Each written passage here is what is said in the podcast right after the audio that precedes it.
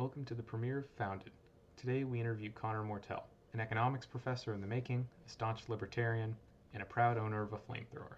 Settle in for your morning drive, sporadic hobby, or otherwise. And without further ado, here is our podcast. On the podcast today, we have Connor Mortell. He writes for the Mises Institute occasionally. He runs an Instagram account called Constitution of No Authority, and uh, in general is a political theorist. Uh, hey guys, like you said, my name's Connor Mortell. I uh, he he kind of covered the bases there. I I've written for the Mises Institute six or seven times. I've written for the Libertarian Institute once and antiwar.com a couple times. Uh, for the most part, I'm just uh, an MBA student at FSU, but I I love libertarianism and I get involved wherever I can. So to start off at the very beginning, um, where did you grow up?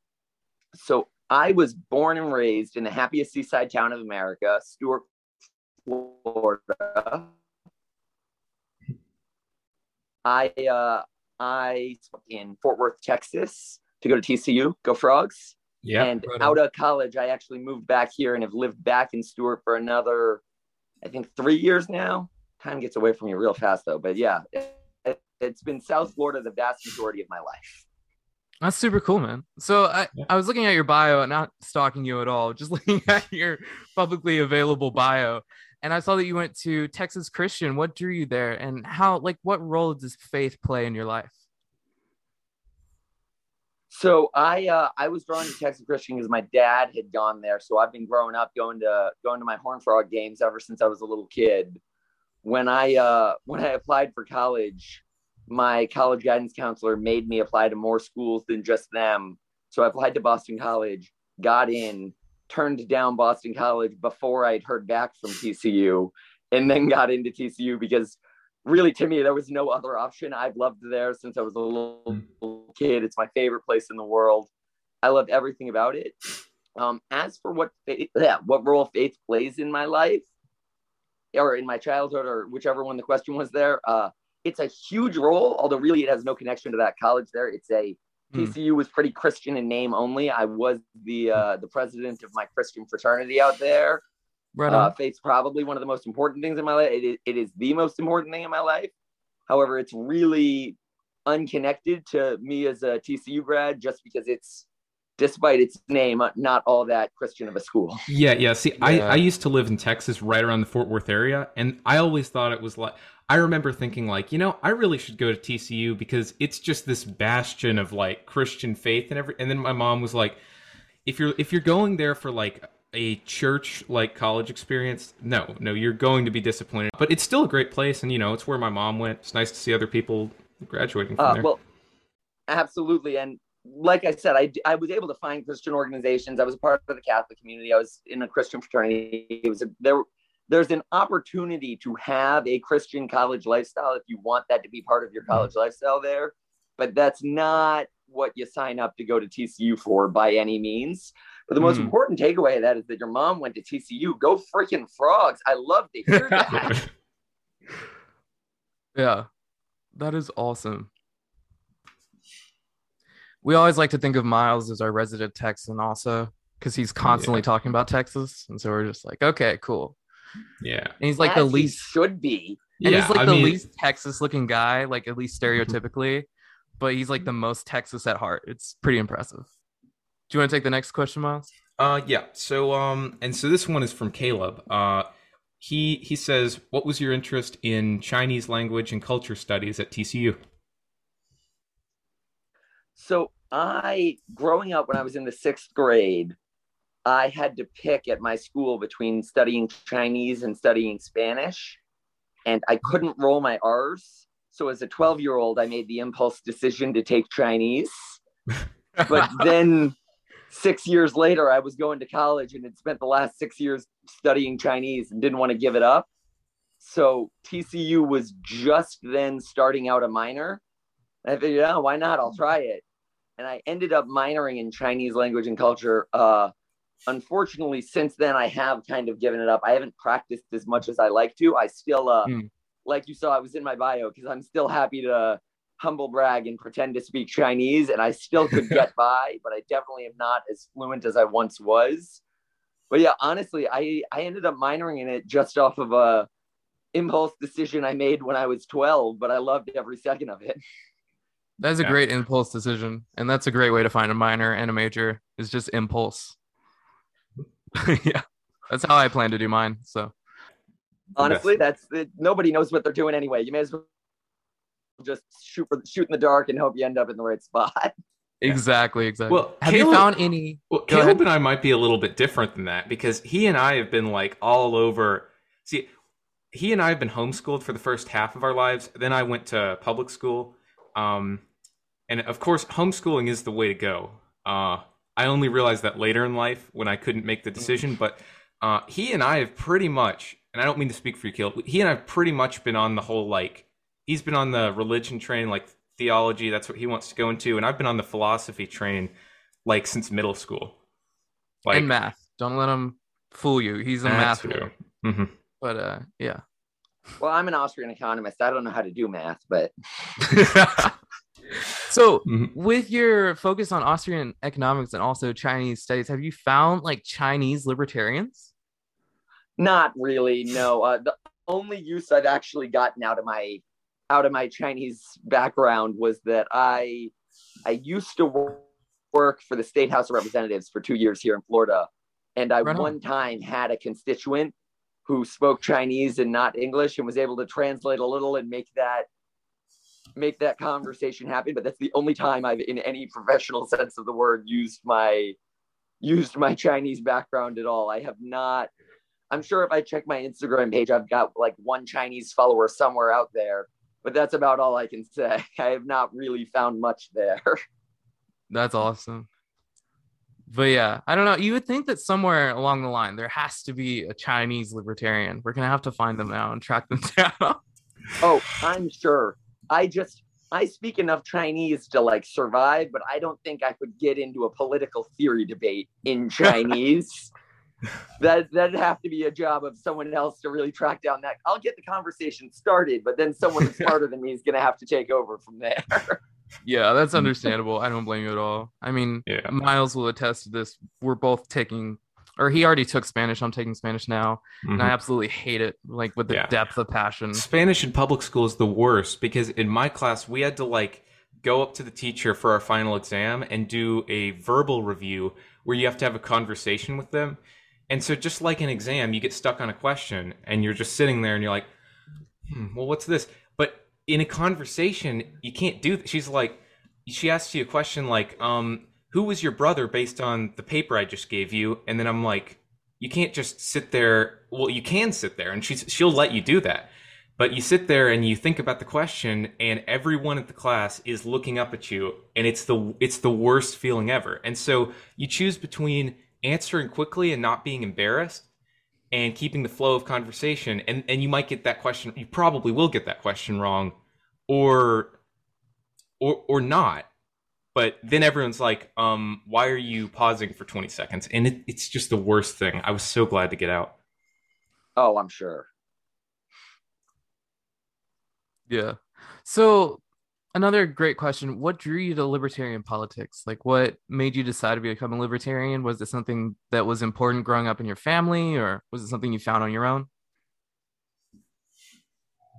So my dad actually worked in politics when I was a kid and did a really good job of keeping politics out of the house. Their politics were not a part of my family at all. I uh, I got drawn to libertarianism when I was in college. I was uh, it was my macroeconomics class at TCU. My professor was an Austrian economist, and he assigned me Thomas Sowell's Basic Economics and Henry Hazlitt's economics in one lesson and i was hooked i mean i it took me a while to really fully dive into it but it was from that moment on that i started veering libertarian Mm, it was probably until my senior spring before i actually found the mises institute and shows like part of the problem tom woods' show that started Mhm. making me really take the deep dive off totally off the cliff into libertarianism.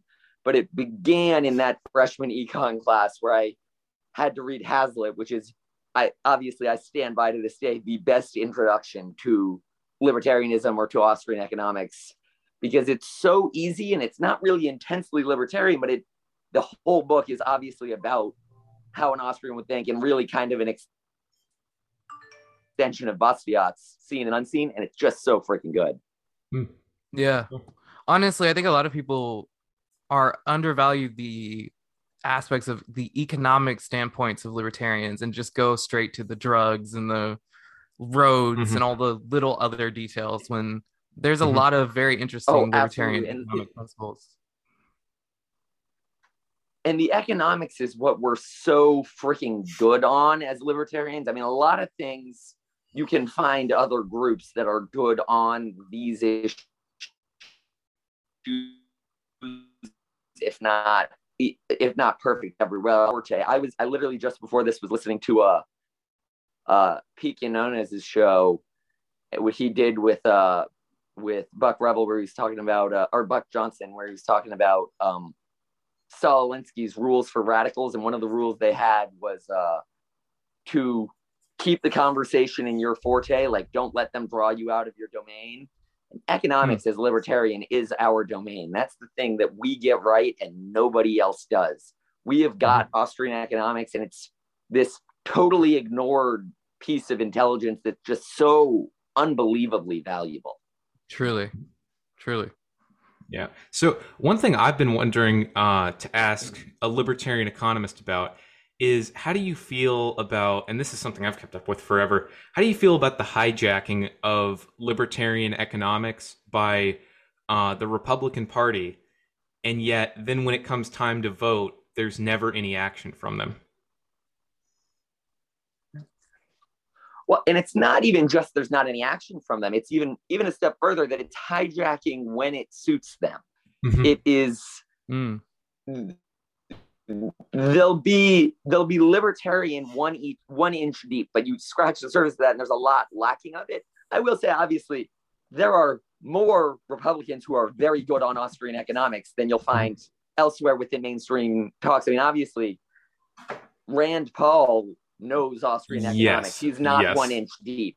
Mm-hmm. But the majority of them who will use a talking point or whatnot, like quite frankly, oh, I don't have it next to me. I thought I had Hazlitt's book on my desk. Um, But the book I was just talking about has it the whole you've got to look at the seen and unseen. A Republican will say that line all day long and mm. then hmm. won't look at the unseen. They'll just point out the unseen of, a, of their opponent, which honestly, from a strategy perspective, I understand. But it's mm-hmm. it's definitely underwhelming. I do like guys like uh like So Bush, Tho Bishop who are out working in the Republican uh, Party and really teaching them not just like surface level Austrian economics, but really giving them Rothbard books, teaching them Rothbardian and Misesian economics. I I moved spots to make my Wi-Fi connection better, but I had my I had my Tho Bishop koozie on my Coke I was drinking. Oh. um, but there's there's definitely opportunity to, to teach them that, and there's you can see that starting to happen, but it is infuriating seeing anyone, even if it's a libertarian, there are libertarians who don't know their economics either, when they try and use the Austrian economics without the background in it and really miss some of the value of Austrian economics left and right. Yeah. But like, I mean, specifically what what I'd like to get your opinion on are like you'll see the Senate hearings with with Republicans that'll be like they'll they'll have these like um they'll these stands with like these big posters up and they'll be like oh well the democrats want you to sign off on this. Like to me i see that as the magician doing the misdirection right there. They might even be right. They might have a level of complexity to whatever they're pointing out that is right. Yeah. But just like you said like it's an inch deep to libertarianism but then you look right past and it's like wait but what's what's beyond like there's something else you should be looking at particularly the things that they're signing off on, these things that they can really just brush over, the left wing will not cover because they are for raising taxes. So it's they're not going to say, "Well, no, you don't understand libertarianism." If the Libertarian Party can't get a candidate to office, at least the least they can do is correct the Republican Party and say, "No, no, this isn't real libertarianism," because the left wing won't do it. Well, and that that really is what you just said right there. You hit the nail on the head. Uh, the the one job of the Libertarian Party.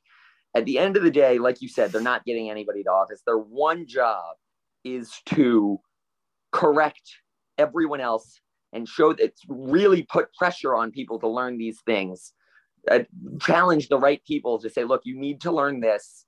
We won't challenge you if you're good on this, but you need to step back on that. I, I, uh, I right now I'm starting the uh, the Libertarian Party of Martin County here with uh, a couple other people, and as I'm doing it, I I don't know what faith I have in the future, but my one goal, if I can just keep spreading that message, I don't know that the Libertarian Party is necessarily the most effective route to liberty.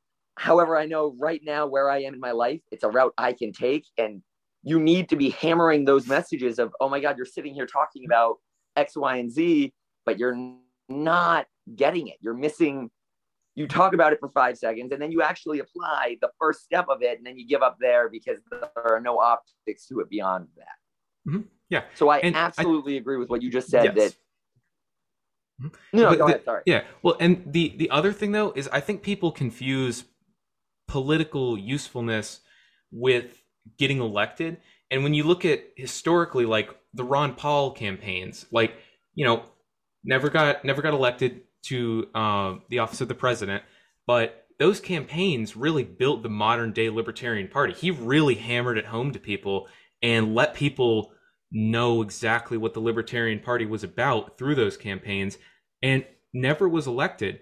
And I think people, if, if people look at it from that mindset, I think a lot more people would run as libertarian, and I think we'd make a lot more grounds on that in that area. Yeah, for sure. And I mean, obviously, Ron Paul was running as a Republican, but it also was a different time as the internet. Mm-hmm. But you're exactly mm-hmm. right that at the end of the day, it's not it's not about that. It's about the value of him getting up and hammering home a message every single day. And the other thing too was it wasn't just the libertarian message; it was the libertarian message that mattered at the time. We were coming out of Bush's presidency and going into the recession, and his two big issues were end of the wars, end of the Fed. These are the 2 mm-hmm. things that got us into the problems we're in. And uh, it's like Dave Smith says, it's really easy to have the right opinions after the fact. It's a whole mm-hmm. other story to say them while they're happening and while you're facing these facing these issues. And that's what he did, and that's what the Libertarian Party needs to do. And quite frankly, that's what the Liberty Republicans need to do. And they're they're doing a good job of it right now. Those of them that there are, they need to hammer the issues that matter when they matter, not 10 years after they matter. And like you said, that's the value in Ron Paul, his two, his 2008 and 2012 campaigns mm-hmm. never had anything to do with him becoming president. In fact, I think he'd be the first to say, you can hear him say it all the time, where he'll say, if he'd won, he would have been sent on a uh, convertible ride through Dallas. He at no point believed he was sitting in that room by any chance, but he was still getting up there knowing full well that he had no chance of being there, hammering home the message when it mattered and how it mattered. And that's the most important thing you can do as a libertarian. Yeah. You know, really? and, and to that point, uh, what is your opinion on the Dave Smith, uh, Michael Malice uh, campaign, which they've I knew you're going to ask in, that question. 2024. I'm I'm excited for that. I knew you were going to ask that question. So I haven't voted in years. I, like I said, don't know if I believe the Libertarian Party is the path to liberty. I mean, I'm, I'm working on it, but I I don't. I'm, I go back and forth. I have zero doubt that if Dave Smith is the candidate, I will walk myself over to the poll and put in a vote because mm-hmm. the Libertarian Party deserves to be rewarded for running that candidate if they do. My, yes. I don't know how anyone's opinion could be if the Libertarian Party is going to be the way. That's not it should do it. They are phenomenal. If if for nothing else, I want Michael Malice holding the keys to the Twitter uh, the Twitter page. That'll be the greatest thing that's ever happened to the oh, Libertarian oh, yeah. Party. Yes. So you, yeah, I, uh, I, I've got nothing but positive things to say about the two of them. Yes, and also in 2024, I will be eligible to vote, and you better believe that I'm voting Dave Smith, Michael Malice. There won't be another thought to it. I don't care who else runs. It'll, it'll just be incredible. Well, I'm writing in Kanye. Yeah, see, I'm jealous. When I was first eligible to vote, I voted for Gary Johnson. And I would much rather have had Dave Smith be the first person. Gary Johnson was also the last person I voted for because I haven't voted since that election because I was so disappointed after the fact that I actually voted for Gary Johnson. I'm very jealous that you'll be walking out with your first vote being for Dave Smith. That is a Yes. much better memory to have. Truly, truly. what? So my question is, other than that, who are your main political influences? Like, who does it really center around when it comes to political influence in your life? Oh, uh, that's a that's a tough one because it's a long list. Mm, um, like I said, obviously it was my my economics professor in college who drew me here. Uh, but as far as now goes, anyone who's ever worked for the Mises Institute, first and foremost, they are the single greatest organization that's ever existed on the planet. Anytime Jeff Deist speaks for anything, I drop everything and listen to that. Mm. Same goes for Tho Bishop, and I, I'm not even going to name names for their because the answer is their whole staff over the Mises, all their fellows, all their staff, everyone there. Uh, I listen a lot to Pete Quinones' show. I probably would say that might be my favorite influence just Mhm. because I never know what I'm going to get out of that. And if I'm going to agree with him or if I'm going to disagree with him, if, if, but he, I know I'm going to walk away challenged and having been influenced in some form or fashion once I listen to his show. Obviously, you got Dave Smith and Tom Woods, Ron Paul, um, Rothbard and Mises. Uh, but first and foremost, I got to say, literally anything that comes out of the Mises Institute is going to be my main influence, just because they are, without a doubt, the greatest organization there is on the planet. yeah, they certainly have done some really amazing work to forward the cause of like true liberty as it's understood by people who actually think about these things. Oh yeah. yeah. So, what have you thought about? So, apart from the Republican, so actual Republican candidates, um, what do you think about people, conservatives on YouTube that have in recent years now identified as libertarian? Examples being uh, Ben Shapiro. I don't know if people like Dave Rubin identify as libertarian, uh, but a, a big one is Ben Shapiro. I, I'm interested to, to see what you think about that. So I'm I'm probably going to straw man him a little bit because I don't actually follow Ben Shapiro, and obviously I'm familiar with him because he's Ben Shapiro, but I've never actually watched his stuff beyond a clip here or there. So I'm probably going to over criticize him a little bit. Um, first and foremost, you can't be a libertarian and have Ben Shapiro's foreign policy. Those are those are directly contradicting things. So I hate seeing him call himself a libertarian because the average person is not like me with Mises.org as the bookmark that comes up when they open when they open their uh, laptop. The average person, when they hear libertarian, either is going to be thinking of the Libertarian Party, or is going to be thinking of someone who is a giant name like Ben Shapiro and takes that takes that name libertarian. They hear it from there, and it does kind of muddy the word. I I've tended in the past to be a big tent libertarian, but that's faded by the day. I've become much more pro gatekeeping and saying, look, libertarian is a word that means something, and we won't just include everyone. You have to believe in libertarianism. You can't just take this word. Um, that being said, there is part of me that's just choosing to be blindly optimistic here. That I do appreciate that the word libertarian is a desirable thing for someone like a Republican to call themselves because they know to their base it sounds like, oh, that makes me more anti government and my base will like that. There's something to be said about a case for optimism there that if they want to be called that because they think their base will like them more for that, that means that their base is demonstrating some proclivity for leaning libertarian and there's there's a window to be had there.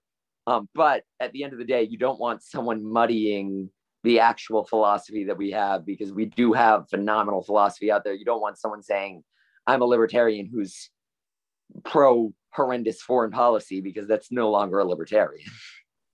Do you think in some ways that may be the and I don't think this is a positive future scenario, but I think it's a possible future scenario where we have a libertarian who is actually elected to office, but it turns out he's just a Republican in libertarian clothing.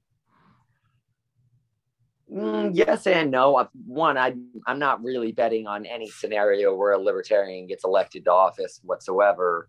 Very um, understandable. That being said, most people who are a Republican in libertarian's clothing are not going to run as a libertarian.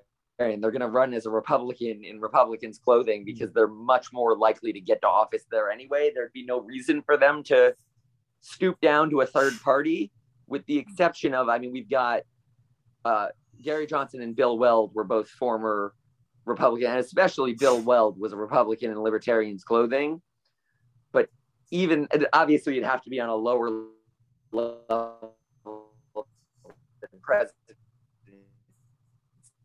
But at the end of the day, even there, a guy like Bill Weld clothing, I don't know why he wouldn't just run to be a Republican in a Republican clothing because that's far more popular to the average person now anyway. So there's no strategy reason to step down unless you're kind of getting ousted from the Republican Party anyway.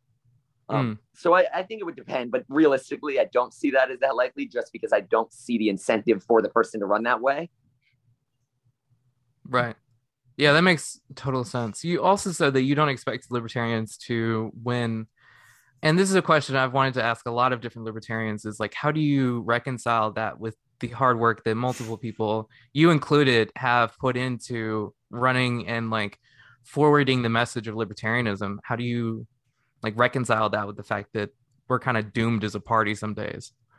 Um, so that I've got a couple answers to that one because for one, it really depends on the day you guys caught me on a day I'm more black pilled, and I'm guessing ah, I don't know if I'll ever see him win. Maybe there's another day where I'm more optimistic. But the other thing I will say to that, one, as far as the hard work I've put in, I tend to I don't believe that liberty is doomed to fail. Mm. I just don't necessarily that I believe that a libertarian will end up in office. Those hmm. those are two different claims there. Uh, I don't think that means that the libertarians running for office have no value. I just think it's unlikely that their value comes from them ever making it to office. It's more from putting pressure on others to get things more right and increase liberty elsewhere by the pressure of running against the right people. I mean, so, additionally, so then, as far as the work I've done, I oh sorry, go ahead. Well, so do you maybe see the Libertarian Party as like the sacrificial party? Like they they spend they spend their time pressuring other parties to improve, and then kind they mm-hmm, and they end up not getting the the credit in history. Yeah, I, I, I would not describe that as as incorrect. I, I think there's something you said. That. I was talking to uh, I was at the state of Florida Libertarian Party's Christmas party. I can't remember who it was I was talking to, but someone that sounds like a really about, fun event, by the way. It actually was very fun. You know, it's funny. It was my first Libertarian Party event. i had mm. been to stuff with the Mises Institute and Tom Woods, so I'd been to Libertarian movement events, but I'd never been to the to a party event. And I didn't know, I didn't know how I was going to feel, but it was it was actually a blast in hindsight. Um, but when I was there, I was talking to someone yeah. who was talking about one of our candidates here, Mike Termont. I actually might have been talking to him. This might be a quote from him himself, but I think it was someone else had said he kind of is going into this knowing he's going to lose and he's mm-hmm. putting in all this work knowing he's getting no credit from anyone outside this room but he's doing it anyway. And there's something to be said about that that that takes an admirable kind of person. And it's a tough thing to convince yourself to do. Um lord knows i don't think i'd do it at least not in this point in my life i mean obviously i'm working in the libertarian party but there's a difference between affiliating a, a a party chapter and actually being the candidate up in front, putting in that work and just getting nothing for it, but knowing that you're fighting the good fight. Mm. And there is something to be said about that, kind of like what you said, being the sacrificial lamb or being the spoiler, going out and actually running to make sure someone else wins because you want to spoil that election, knowing that it'll further you liberty or it may put pressure on them. They are thankless jobs, but I'm impressed when people do them for sure. Mm-hmm. Certainly.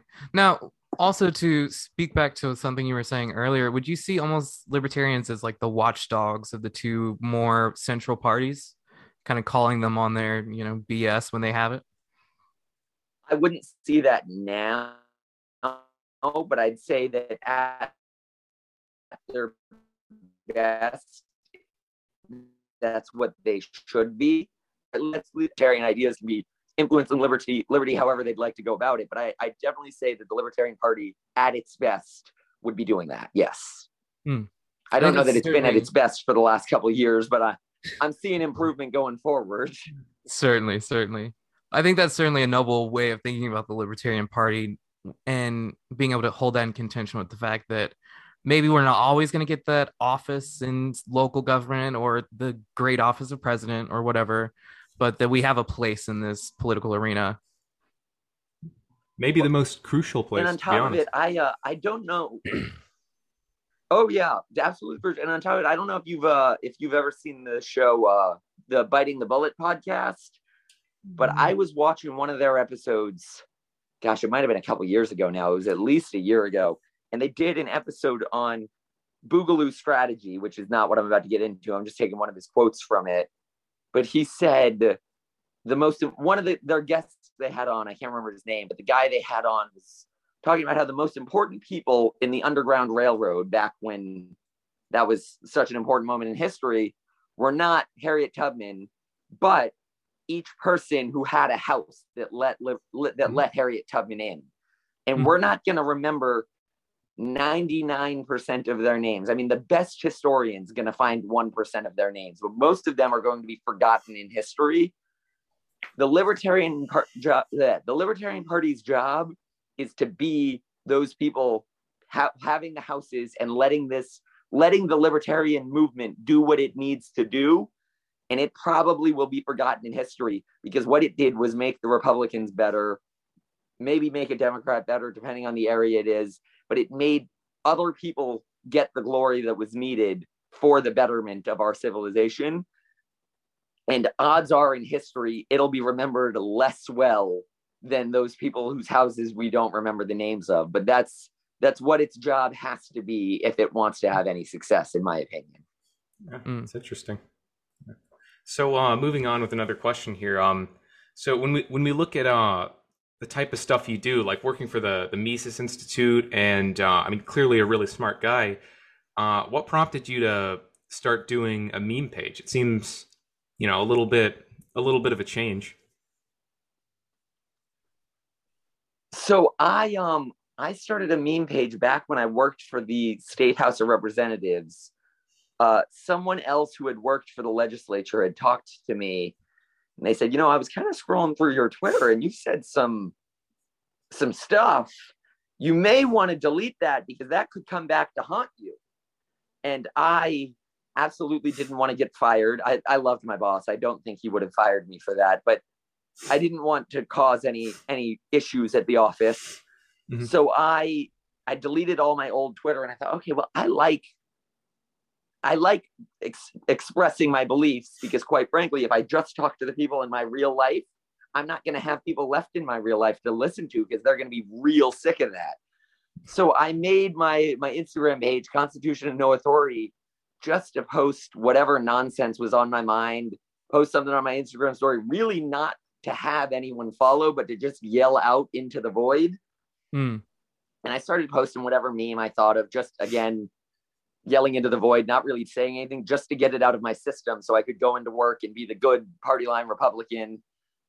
Um, but then over time, I just started enjoying having the stupid meme page. Like, as stupid as it is, it's been a blast. It's there are like 3,000 people listening to me yelling into the void now, which is ridiculous. I I see other pages with 10 times that and I am impressed, but like I, there's just something to be said about how exciting it is to see people listening to me yelling into the void. Um, since then, I have ended up quitting that job just because it it wasn't the place for me. Um, it was good people, it just wasn't my place. Um, but I still have the stupid meme page. I'm less anonymous. Obviously, you guys were able to look me up, find my name here for the questions you got ready. Um, I'm much less anonymous than I used to be because I don't have to be anonymous anymore. But I Hmm. keep the page just because I had a blast running that stupid thing. Yeah, it's quite enjoyable. There's some high quality memes, just like top tier Well, level. I like to believe so. They're Mhm. all my own originals. I don't steal people's memes, so I like to believe so. And then on top of it, um, who uh, Walter Block used to say that the best way to spread liberty is however you enjoy it, because if you don't enjoy it, you're going to get burnt out. And look, I don't know if liberty is really being spread by me posting stupid memes on the internet, but I will tell you, I absolutely enjoy doing it. Yeah, no, I, I think it's certainly forwarding the cause for sure, for sure. Yeah. And I think a lot of people have uh, slowly converted to libertarianism due to meme pages similar to yours and Yeah. yours probably. Mhm. Well, it's so funny. I, I have no evidence of it for mine, but I do see people who are like, oh my God, yeah, I found libertarianism just because I was on memes. And I was like, oh, I don't know how I feel about that. But as long as you ended up in the right place, I love to see it. Yeah, as long as you move past the memes and you get into like actual ideas, like that's Exactly. that's healthy. If that's that healthy. was just the spark, I am all for it. Exactly, exactly. That's a wonderful mm. way of thinking about it. So you were talking about your work with the Mises Institute. How did you get involved with those people over there? They're wonderful people. So I I originally had heard of the Mises Institute just from listening to Dave Smith. He mentioned it once or twice. And I started Googling it and I uh I just made it my home screen on my laptop. So whenever I open open the internet, it'd be their their homepage. And I just read an article on the Mises Wire from time to time. And after a Hmm. while, I uh, I said to myself, you know what? I'm a grad student. I've got to be more than qualified to write something like I I'm a libertarian and a grad student. I should qualify because the average grad student is an idiot and is not more than qualified. True, Um, true. but I, I was like, I really I've read half the books on this website. I this is what I want to do with my life. I want to be an economist. I want to be a college economics professor down the line. I was like, I've got to be I've got to be able to write for them at this point. So I started whenever I had a belief that was more than a stupid meme post, but it was something where I was like, I could actually write up on this and really give some thought to this. I started emailing it over to the Mises Institute and submitting it. And I got like probably five straight submissions rejected because I was not a good writer and I was not writing anything original. But the more I read the Mises Institute stuff and the more I read my own books and wrote more and got practice, I started to learn what they were looking for, what I was doing wrong, and I I eventually started getting some actually accepted. I remember when I got my first one accepted, I was through the freaking roof. I was so excited. And then since then, just whenever I'm watching the news or reading a book and I see something and think, you know, that actually would make a great article, I write it up and I shoot it over to uh to the Mises Institute. I've had seven taken over the years over the past year or so and then I've had five or ten more kind of relegated to their power and market blog, which is not quite their headline, but it's still they're putting it up on the website, and I Hmm. I'll, I'll do anything just to get up there. But I I whoops, I uh I've that's more or less how I started getting involved, and then from there, I applied to their Mises University program, even got my shirt on, repping it Nice, um, nice. Love it. and I went this past summer, and that's probably what really got me more involved with them because I got to meet all the all of my heroes in person. Mm. And on top of it, what was really incredible about that was just meeting all the other students at Mises University because we'd literally just be up until three in the morning in a hotel lobby discussing Austrian economics, and it was kind of a surreal experience because of course we're all libertarians here used to kind of being alone in our own bubble and we can talk about Mm. these things on the internet but nobody in real life is here thinking them and not only were these people thinking them they were thinking them enough that we could argue until the middle of the night until our next lecture started up and it was like oh god we got to wake up time to go and then between the lectures and on top of getting to hear these great heroes speak you get to go up of course and just sit down and chat with them and ask questions. And after uh judge napolitano gives his speech where he you can find it online. He does it every couple years or so where he ends it with uh how some of you will how, how he'll get to die true to first principles but with his family on a deathbed. But some of us won't be that lucky because some of you will die true to first principles in a government cell and some of you will die true to first principles in the town square and you're like up and ready to run through a brick wall and then you get to go sit down and have dinner with the man and like you get to run through that brick wall so that Mm. probably got me more involved i've been to a couple of their events since then i went to their uh, st petersburg supporter summit and then i'm going to an event they've got coming up in february in tampa just like a, a luncheon. I can't remember what the topic is for that, what they're discussing, but those those in-person things, getting to meet them and getting to experience those things have been what's drawn me probably the most into my beliefs and the most into any work I've been blessed with the chance of doing with them. And it's just like I said, they're the greatest organization in the world. So every time I get to see my name on their website or every time I get to meet one of my heroes, I am ecstatic. Yeah, man, that's super cool. Yeah. I mean, they they're certainly doing amazing work in the space right now. So what what advice? Oh, no, go on. One organization. Oh, sorry. Go ahead. Oh, okay. No, no, no, I was no. Say they're probably the one organization where my my libertarian instinct to say I love them, but and have some criticism. I've got no but with them. I love everything they do. Oh. Mm. Well, so what what kind of advice would you give to uh, people our age for getting because obviously like straight to the Mises Institute isn't realistic for uh, the the average high schooler, which is which is kind of the target audience for our website and our our brand. Well, first and foremost, I wouldn't rule out straight to the Mises Institute. They don't they don't check your credentials beforehand. They're just looking for quality content. So if you're writing quality content, uh, I don't know if they'll hate me for telling them to just bombard your their emails, but shoot it their way, submit it, give it a shot. I mean, honestly, the worst they can say is no, and they always tell you why they said no. You can learn, you'll end up being a better writer because of it. Hmm. Um, but additionally, really just that obviously your you said your target audience is mostly high schoolers, so this is a little probably would a couple years down the line. Every person in your audience, if they, I, I'm not like I said, I, I, checked out your website and I'm not super familiar with everything, but from what I've seen, every person in your audience would love Mises University and benefit from it. So keep that on your on your uh, back burner. And when you guys are are college aged, your audience should be applying to that because it mm. will change the game as far as your background as a libertarian. Um, but on top of it, bookmark Mises Institute on your on your computer. Bookmark uh, Libertarian Institute, antiwar.com. Go to the Mises Institute bookstore and buy some books. The truth is, when you're in high school, your job probably isn't yet to be the one who goes out and changes the message. Get as rock solid on your message as you can be and learn everything you possibly can learn. I mean, like I said, I didn't get into libertarianism until I was in college and I didn't end up doing anything with it until now, probably five or six years past me really being introduced. While you've got that time, learn everything you can so you're not wasting time that it's wasted on learning because you've already learned it by the time you're ready to go. And then on top of that, the whole nature of libertarianism is that there is is no one solution to any problem. Issues occur locally look around at what's happening for you locally, figure out what the problems are, and see how you as a libertarian can get involved in more unique things. Because for me, maybe there wasn't an opportunity to get involved when I was younger. But for someone else where they are, there may be an organization I'm not familiar with that is the perfect organization to get involved. So keep your eyes open. But most importantly, just keep learning. Listen to whatever you can, read whatever you can, watch whatever you can. You're you're at an age where you can absorb information in a way you won't be able to ever again.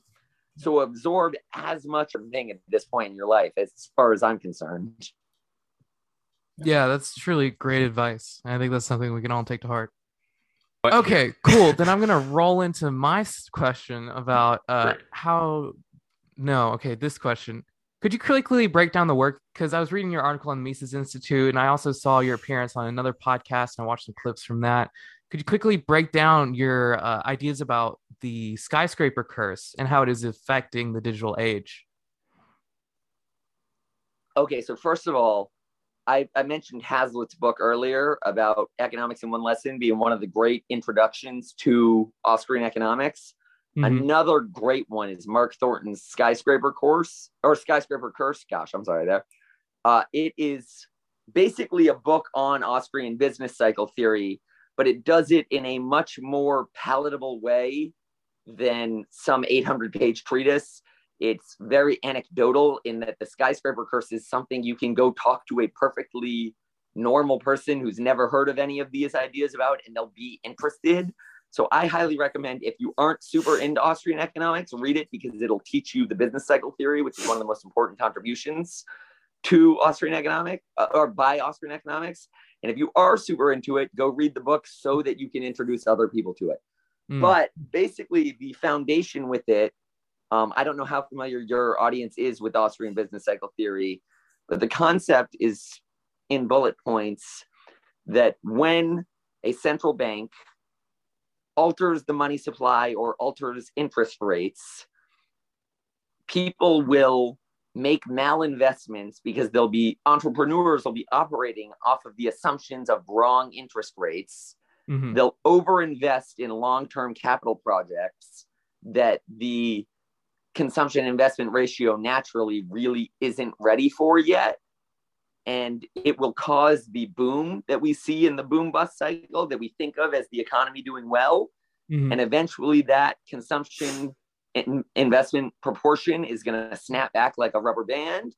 And we will see all of a sudden projects failing a cluster of investment errors causing what we know of as a recession that is really the healthy part of the market. It's going back to more natural rates. We were in this whole artificial boom and it's bringing us out of that. It just feels like the unhealthy part because it hurts while it's happening. Uh, the skyscraper curse takes that, and like I said, kind of, I like it almost as an anecdote that you can use with people who are less familiar with these things. It is the tendency for skyscrapers, specifically the largest skyscrapers ever created, to be created at the same time, or at least at comparable times as large recessions that we know. I know, um, hang on, I've got it on my PowerPoint here. Yeah, I've got so the Singer building and the MetLife Insurance Company tower, ta- yeah, MetLife Insurance Company tower were both constructed in correlation with the with the panic of 1907. 40 Wall Street, the Chrysler Building, and the Empire State Building were all constructed in correlation with the Great Depression. The World Trade Center and the Sears Tower were constructed along the lines in time of the stagflation of the 70s. And the Burj Dubai Tower was created at the same time as the housing bubble. And he's, he's got a whole list of other examples and it started out, I can't remember who it was that said it, some back in the 90s, I want to say, someone had brought up this phenomenon that they were in line with these business booms and bust cycles. And they were saying, What is this? And it was kind of brought up originally as if you guys have ever seen that one stat where films Nicolas Cage appeared in and number of children drowning in pools directly correlate. Mm-hmm. It was mm-hmm. originally I, brought up kind of as a joke statistic like that, as oh look at this weird correlation. I wonder what like there's nothing really to it. And Dr. Thornton with the Mises Institute in 2005 came, I think it was 2005, came forward and said, well, you know what? It's not just some goofy correlation. There is direct causation between these two. Mm. When we see inappropriate monetary policy you can look at Austrian business cycle theory. It says we overinvest in long term capital projects. And what is a better red flag of an example of a long term capital project than the largest skyscraper ever created? That's literally the largest capital project there's ever been in history. It doesn't mean that because they created it, we're going to have a recession. It just gets you asking, okay, well, did they create it on resources that were ready or did we borrow from the future to make that work?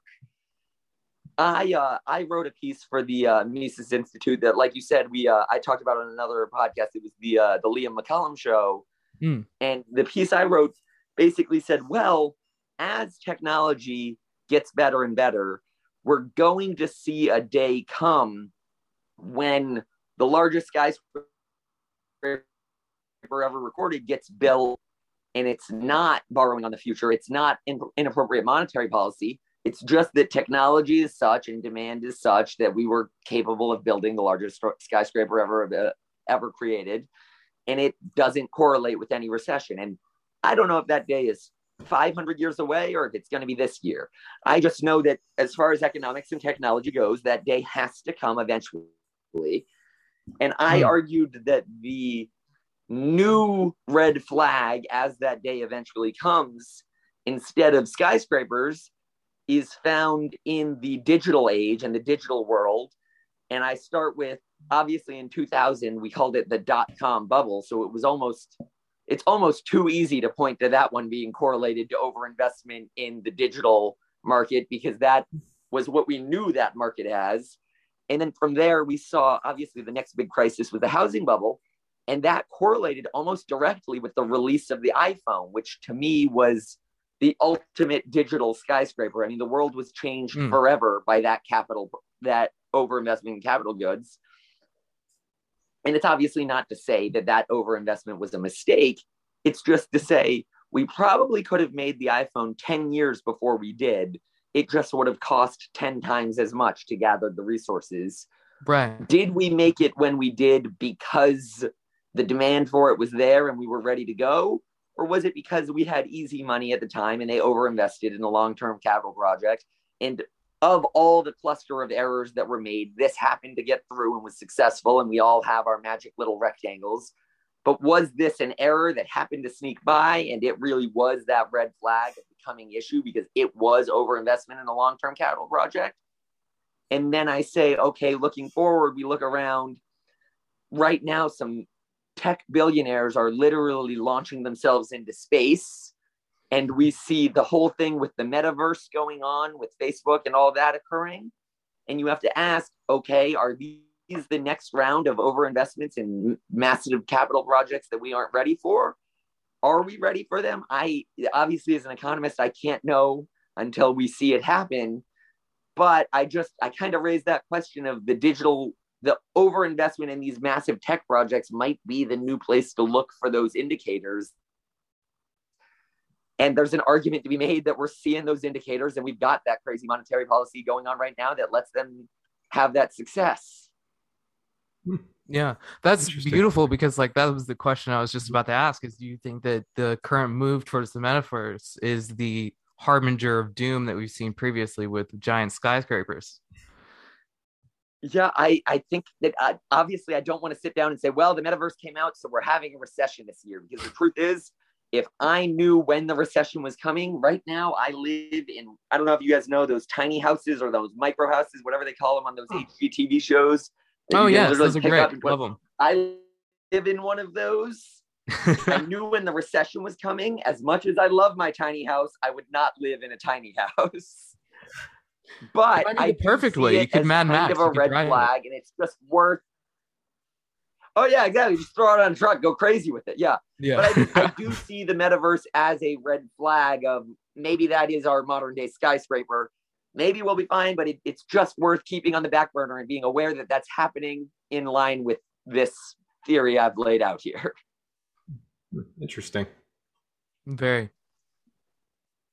but yeah, that makes sense as we move a lot of things to the digital space that even our our cycles of self-destructive tendencies would also move to the digital space. Yeah, so, exactly. So have you considered well, the overinvestment? You... There's no reason to overinvest in a skyscraper the way we used to. I'm sorry, I'm moving around here. I'm just plugging my phone into charge. But okay. there's no reason to overinvest in skyscrapers the way we once did because skyscrapers aren't used the way they used to be used the things that we would overinvest in now, if we were to, would be in the digital world more so than the skyscraper world. So, have you thought about AI's influence on this? Because with AI, technology is projected to develop much faster. So, do you predict that these cycles will happen faster as as advancements are made faster? They i mean they could happen faster. I don't really think it'd be because of ai because the thing is it's not because we're setting these groundbreaking records that it's causing recessions. It's because we're doing them when the natural interest rate is lower than the artificial interest rate that's been set by the central bank or the i'm sorry the natural interest rate is higher than the artificial interest rate that's been set by the central banks. So if ai played a role in simply making technology more accessible, then at the end of the day, it wouldn't necessarily be accentuating the business cycle. It just would be making technology occur more quickly. Back to that modern that monetary theory of have we adjusted the conditions that allow for this investment? is money more easily available than it should be? Because as long as money is sound, with AI, we could achieve plenty of incredible technological projects. It just, mm-hmm. and it wouldn't lead to a recession because the money would be sound and they'd be proper investments rather than malinvestments. So I don't think AI itself would speed up this process. Obviously, there are ways, I'm, I'm not the tech guy like you are. I'm sure there are ways that AI could get involved in monetary policy and lead to a speed up in such a boom bust cycle or not necessarily a speed up, but maybe a expansion of the size of the boom or the bust.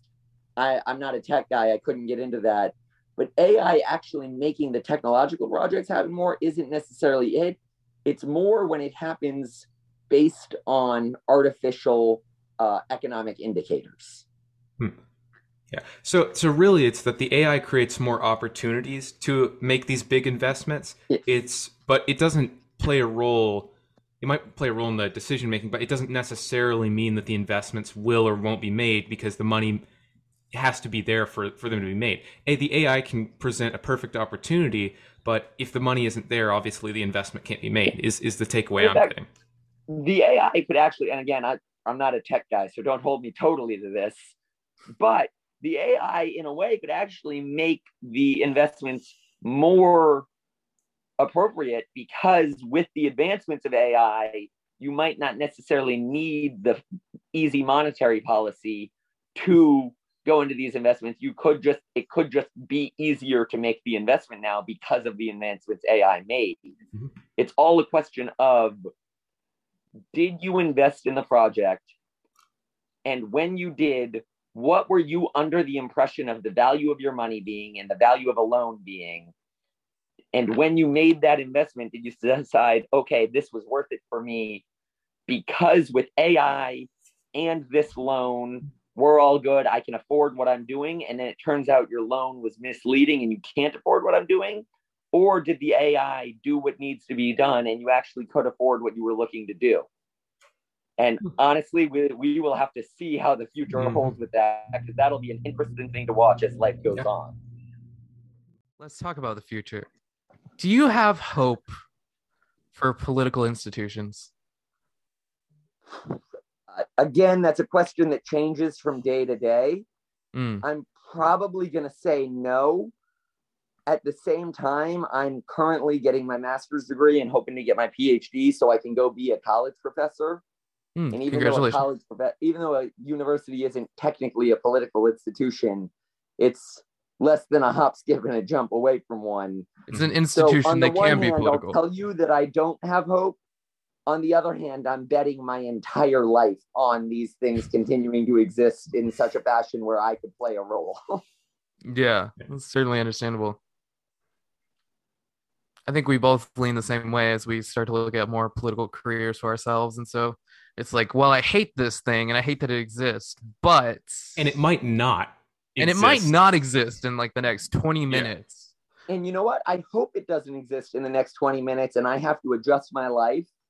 Mm. But as far as my life goes, I'm under the impression that things are going to keep on trucking the way they've been. I I hope we have an absolute overturn in the way our institutions work and it's a whole different world. I don't believe I'm betting on that though. I think our institutions are clawing for their life to stay in power in the way they are.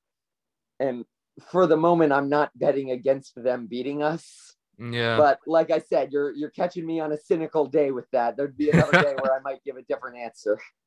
And well, I mean, still, it... that, that doesn't make your education useless though, because I, I think if even if they were on the way out, I, I think we would just see them in a different form. And then I, I then I think you'd be able to take place in that and, and be on the well, forefront of that and that's the real dream. I hmm. just mm. am not betting the house on it quite yet. But I mean, even that you can kind of see happening in its own world. You've got the Ron Paul curriculum, you've got uh, Renegade University, you've got the Mises Institute has a graduate program now. You can see these educational institutions kind of being replaced. And I mean, it's it's on what feels like a glacial level because we're all used to the high-paced world of the internet where, where things happen fast and it may not be in our lifetime, it may be tomorrow, but you are seeing a lot of institutions get replaced because people are losing faith in them. And I mean, to me, that's the dream. Yeah, truly. I think it's very interesting the correlation between more of a like Christian ideological idea of like the second coming of Christ, even though Christ is coming and he's going to have a sweeping change over our ideas about everything, we still have stake in the game of our current era. We cannot be just, oh, Christ is coming, and so we can just like burn it all down because who cares? We still have to care about our climate. We still have to care about being good to our fellow man, and we still have to be good human beings. That is an absolutely great comparison. Honestly, I when you when you opened that, I wasn't quite sure how you were going to do with that, where that was going, but I that was on the money. Hopefully, the polit- hopefully all the political institutions come burning down one day. Mm-hmm. But living in the world of reality, political institutions exist. We should take advantage of them where we can, and hopefully one day we see the world we're looking to live in. But for the time being, they exist as they do. Truly, truly. So now I'm going to let Miles ask the best question of all on this list. Yes, thank you. I, it's an honor. Okay. Um, let's talk about the flamethrower. I don't even know what the question officially is with flamethrower question mark. It's not. I'm just throwing it out there. It's just But let's talk is- about the this flamethrower. is talk about it, however you wanna talk I, about I said this this week because I bought that flamethrower on Saturday, I think. I uh, in my lifetime, I'm I'm 24 years old, and I've spent all, all this time developing a personality and and uh, uh, who I am and all these things about myself. And I've decided that last Saturday, all of that is meaningless. My personality from here on out is man who owns flamethrower. It is the greatest decision I've ever made in my life. I uh, I was at a gun store down in Okeechobee with a couple of my friends, and they had flamethrowers there. And I, I looked at my friend and I said, you know what? I'm walking out of here with a flamethrower today. And I was talking to some people after the fact, and they're like, well, how, how do you know it was a good price? How do you know what brand to get? I was like, look, man, if I had done any research, I wouldn't have bought a flamethrower this morning. yes. it was the fact that I didn't prepare and on an impulse I bought a flamethrower that's the reason I walked out. And for the rest of my life, I'll thank God every day that I own a flamethrower now. I've only had it for a few days, and it is the most fun thing I've ever had in my life. Okay, so And h- it how, how does it I support the Second Amendment, but I'm just pulling out the flamethrower. There are no buts. Okay, so how, how, how does it run buy though? a flamethrower without a background check, and that is the most beautiful thing I've ever heard in my life. most beautiful, most libertarian thing I've ever heard of. That is great. So so how does it run? Like like what is what does it fire? Is it like Vietnam style where it's got the napalm or So it you take a uh, it has a uh, a little propane tank you put up up front just to make a little pilot light, and then once you've got the pilot light going, you just shoot a gas diesel mixture. Everything I've done so far, I've done 80% gas, 20% diesel, but I'm gonna I'm gonna play around with that and see see what I like and what I can do with that. see how see how you can make it most lethal? Yeah, exactly. Well, he was, I was talking with the guy at the store about it, and he was giving me advice for how to make it more distance versus more. Uh, he was using the word Bernie, and I'm trying to decide what is what how much sacrifice on distance I want for Bernie, but we will we will find out as life goes on. But it That is, is the best version of Bernie I've ever heard. Like, that's verbatim what I said when he said Bernie. this is the best possible use of that word. Oh yeah, and it was. It's just. It is something else. I, I take it out every night, and it's. It only goes for about forty-five seconds. Me and one of my friends are working on getting a backpack extension that holds another three and a half minutes worth of gas in the backpack. Yeah, for when you need it. But it for, is- just it for when you need it. something it. else, man. Now, okay, so he asked the question Have you thought about adding a little bit of styrofoam to the mix? See, Yeah. I've had it for three days, so I have not experimented too much with it. Understandable. That's going to be a decision for down the line. I'm not going to admit on the record to Well- anything of the sort. Okay, Okay, because yes. the problem We'll with that, the problem with that goes. is then it become then it becomes like right in between a solid and liquid. It's like gelatinous. So then you shoot it, and it doesn't just burn the air. It then it sticks to things, and that like that that can be extremely dangerous. So I would not recommend that. Like I probably I don't do that. absolutely. I I posted on Instagram the other day the whole the Elon Musk quote. Look, flamethrowers are dangerous, and obviously you should not buy one unless you like fun. None of the listeners I would recommend getting a flamethrower. It's completely irresponsible. However, you're making an irresponsible decision, I will say it. I shouldn't say this. I keep forgetting this is targeting high schoolers. I should not be telling. High oh no, no, no, schoolers it's about fine. They're, most When of my high school friends already have age, flamethrowers. Whatever age you deem that to be, you can decide.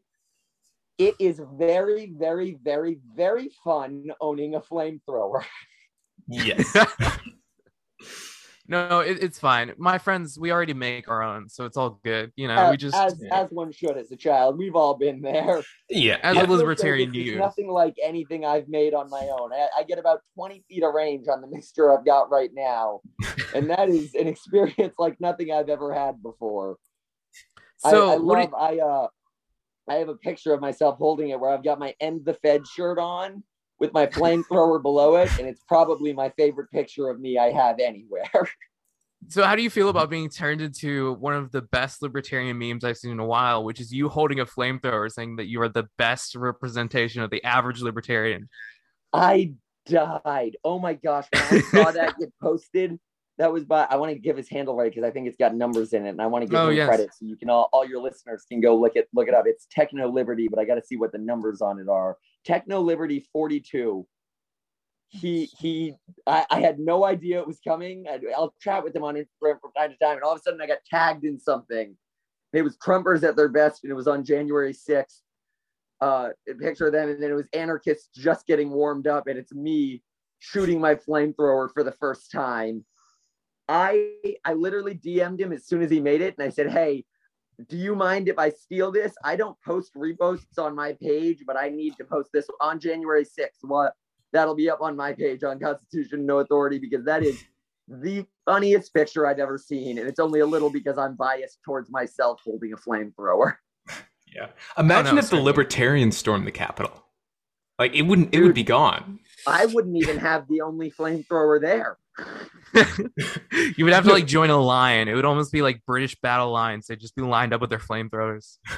Yeah. Of course, the problem is the libertarians would never do anything that organized. Oh, of course not. They would never. They would start fighting each other at some point. Hmm. just like Yeah, no, no, it'd be it'd be someone's like crossing streams in the flamethrower, and it'd be like fishing, like you're crossing my line, and then they just turn and like it's just a, absolute bloodbath. Good old libertarians, gotta love them. But yeah, truly, we well, we want to thank you so much for being on the podcast. We want to yeah. thank you for coming on. Certainly, would you like to take a this opportunity to plug like something you're working on, something Um, other than your page, and also your page, please? Yeah, absolutely. Thank you guys both very much. Uh, I, this has been a blast chatting with you guys. I I never know how these podcast interviews are going to go, and every time they end up being a blast. People who have podcasts, it, that they don't realize what fun people tend to have podcasts. It seems like it wouldn't be that, but it's it's always a blast chatting on a podcast. Um, Yeah. as far as stuff to plug, uh, my page, Constitution and No Authority, with underscores for spaces on Instagram. It's probably the best spot to find me. Um, you can also find me on Twitter. It's underscore no authority underscore because Constitution and no authority was gone and no authority was taken. Mm. So underscore no authority underscore on Twitter. Um, as far as stuff I'm working on, like I said, I'm uh, I'm hopefully going to be seeing more stuff out of the Martin County Libertarian Party going forward. If, if I've got something to plug for that, I'll reach out to you guys as that begins. I've got nothing at the moment. Certainly. And then I uh I just before this submitted an article to uh to the Libertarian Institute. So hopefully if you keep an eye on my page the next couple of weeks I'll have something to post when that article comes out. I can't I can't know for sure that's going to get accepted. Like I said, I've got a lot I've gotten a lot of stuff uh rejected over the over the years, but hopefully I'll if you keep an eye up for that I will have something coming up on the Libertarian Institute in the foreseeable future. Yeah, For we're looking forward to it. yeah, yeah, man. Yeah. But yeah, thank you again so much for being on. Yeah, thank you guys so much. Like I said, this has been an absolute blast. Anytime you guys want a guest, I'm here. Yeah, yeah, we'd really appreciate it. And hey, if you ever want to write for our website, I mean, you know, we don't have many other writers, so you know. For Yeah. what it's worth, I, I may shoot something your way sometime. All right, we'd be Uh, happy to publish pretty it. sure we will very rarely, if ever, reject you. Um, Well, Thank If you ever. very much. I appreciate it. Yeah, thanks, man. Uh, and Thank for what it's worth, before we hang up, um, you were saying, uh, you were saying, what can high school people do as far as getting involved goes? Maybe they can't jump straight to the Mises Institute. Well, if you can't, write for the write for your organization. That'd be reaching out to you guys in and of itself would be a great thing for your listeners to be doing. Yeah, that'd be the best thing. That, that's the best. Exactly. that- that's even better than thing in Nice for you. hindsight, I'm not just saying this because I'm on your show. It's now my number one answer for what I think a high schooler should be doing. Reach out to hmm. you guys because you guys are currently high schoolers who are doing exactly what should be done. Whether it's writing for you guys or some other way of getting involved with you guys, you guys are the role model for what they should be doing. oh, Well, thank thank you you. so much. We really appreciate that. Absolutely.